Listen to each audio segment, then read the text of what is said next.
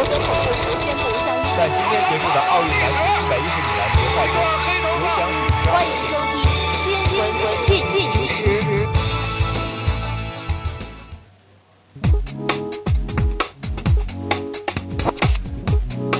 回顾一周热点，汇总全球资讯，欢迎您收听二零一六年九月十二日的新闻进行时。今天是星期一。今天节目的主要内容有：新闻快报，四十三个城市轨化交通规划获批，年投资超额超三千亿；美国纪念九幺幺事件十五周年，全国追思；大陆客火烧车事件侦结，洪秀柱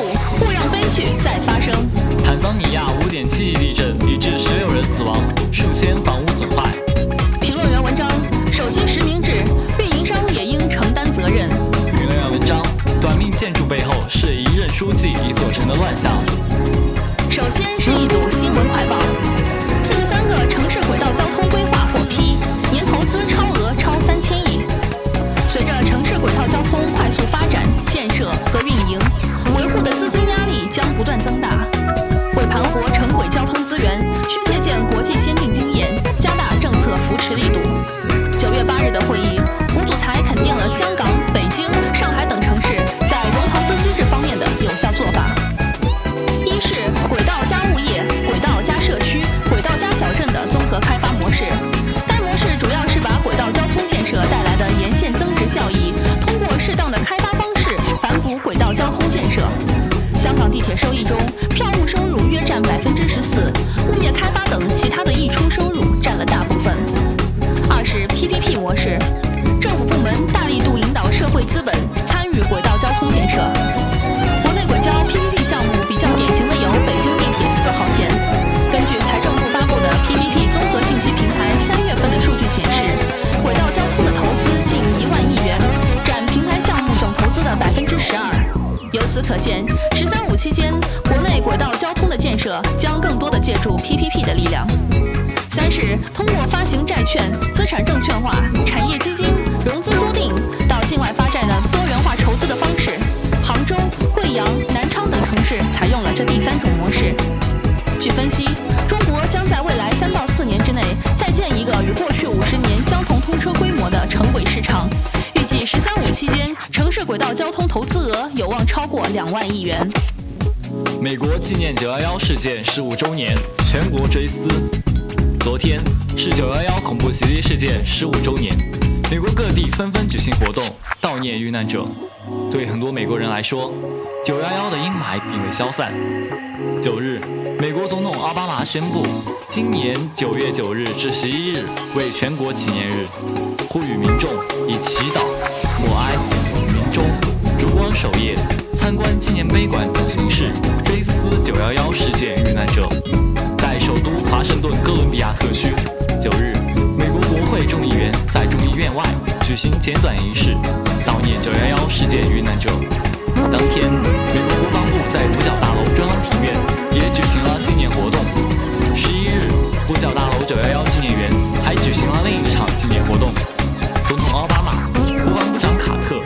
美军参谋长邓福德现场出席，为遇难者默哀并敬献花圈。在纽约，九日，在风笛手和鼓手的引领下，纽约市警察身穿警服列队行进，在曼哈顿殉职警察纪念碑下举行仪式，悼念在九幺幺事件中殉职的警察。这是纽约市警察局自九幺幺事件以来首次举行游行活动。十一日，在纽约九幺幺纪念广场，还举行了一年一度的念名悼念、默哀，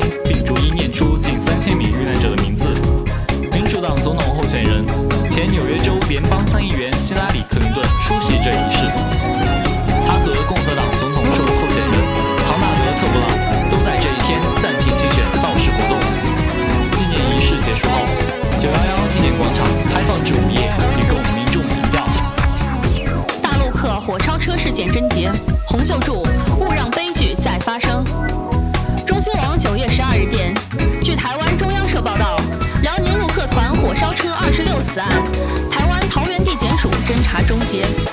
国民党主席洪秀柱十一日表示，想到罹难者家属的心情，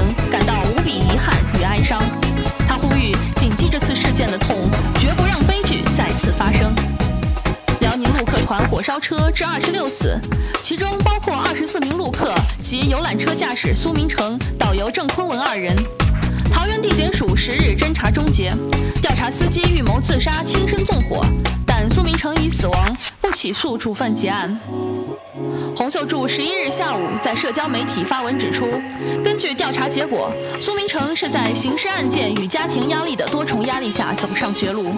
我们应以此个案为鉴，在未来其休息状态与薪资标准。当局应统一建立的聘用与查核标准，建立协助管道，不让业者独自承担。他说，除游览车业者与司机外，当局也应通盘检视当前所有大众交通运输驾驶资格的相关规范，从民航机驾驶训练质量、心理健康到一般客运司机的专业意识与安全教育，都还有相当大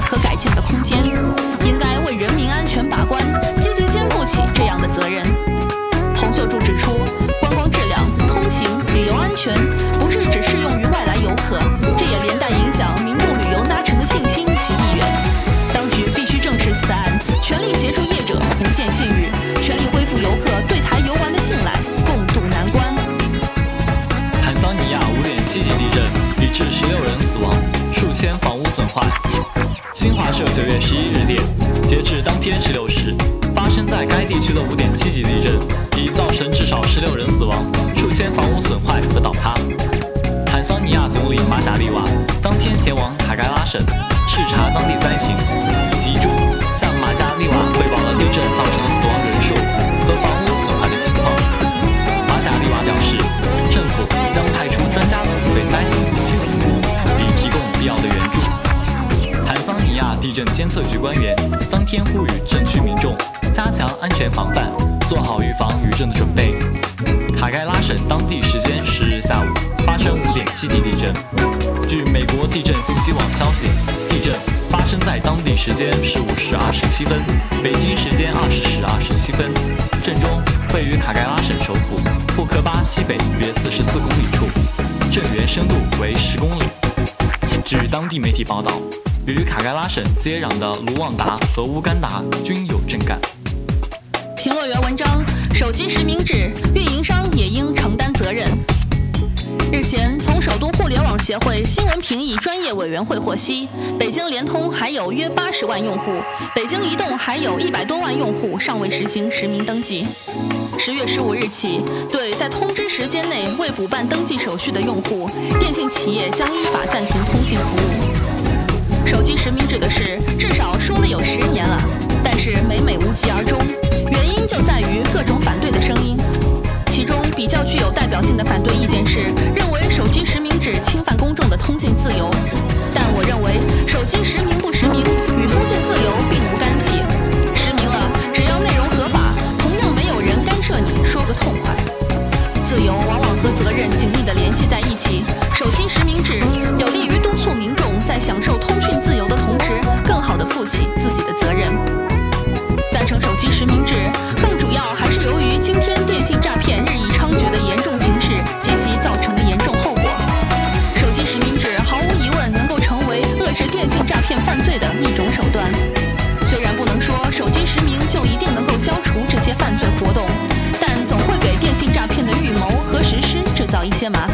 增加犯罪的成本和难度，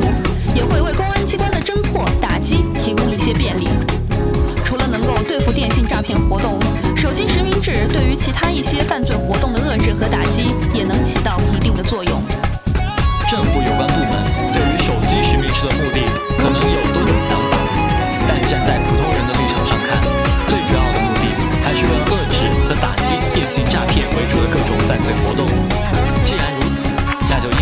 这件事情做好，将其打击犯罪的功能最大限度地发挥。但就现行的政策来看，这项工作还需要抓住几个重点。首先，手机实名制要真正做到全国一盘棋，统一行动。打个比方，如果仅仅北京实施了手机实名制，其他地区没有完全实行，那么手机实名制打击和遏制犯罪的效果就不明显。北京的手机实名了，那些预谋犯罪的人可以从其他地方购买非实名的手机卡实施犯罪。北京实施手机实名制的意义就被淡化了。因此，实施手机实名制应该切实做到全国统一部署，电信运营商统一行动，将全国范围内统一实行手机实名制落到实处。这样，手机实名制遏制和打击犯罪的活动才会充分的发挥出来。另外，没有明确电信运营商的责任，通过实行实名制，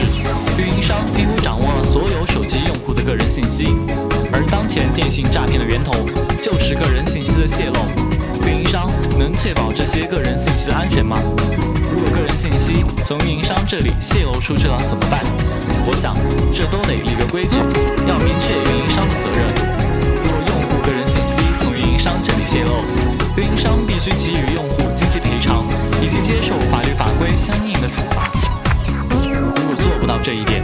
本来为预防电信诈骗而实行的手机实名制，就有可能变成电信诈骗新的信息来源。这一点不得不令人警惕。评论员文章：短命建筑背后是一任书记一座城的乱象。如果不解决拍脑袋决策的问题，不严格按照程序进行科学论证，不真正经过公众讨论，那么短命建筑就无法禁绝。武大某座教学楼从建设初就因楼层过高与周围景观不协调而广受争议，如今又因仅仅存活十六年而再次走上舆论的风口浪尖。建的时候花了近亿元资金，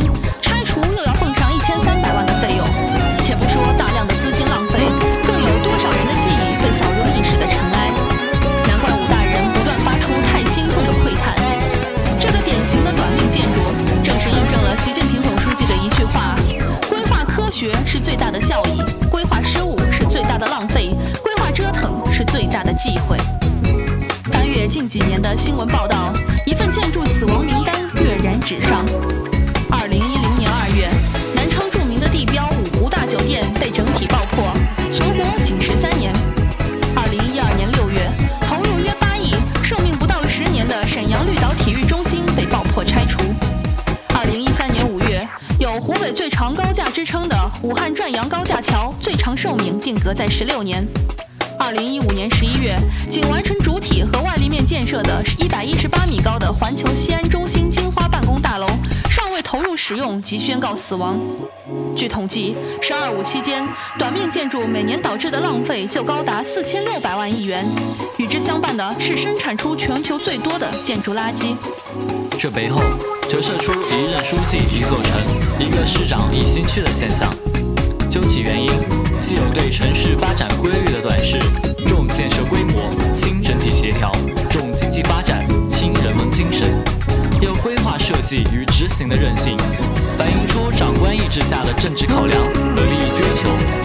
难怪有人指示这种非正常的拆卸，除了能带来政绩，对社会经济毫无益处。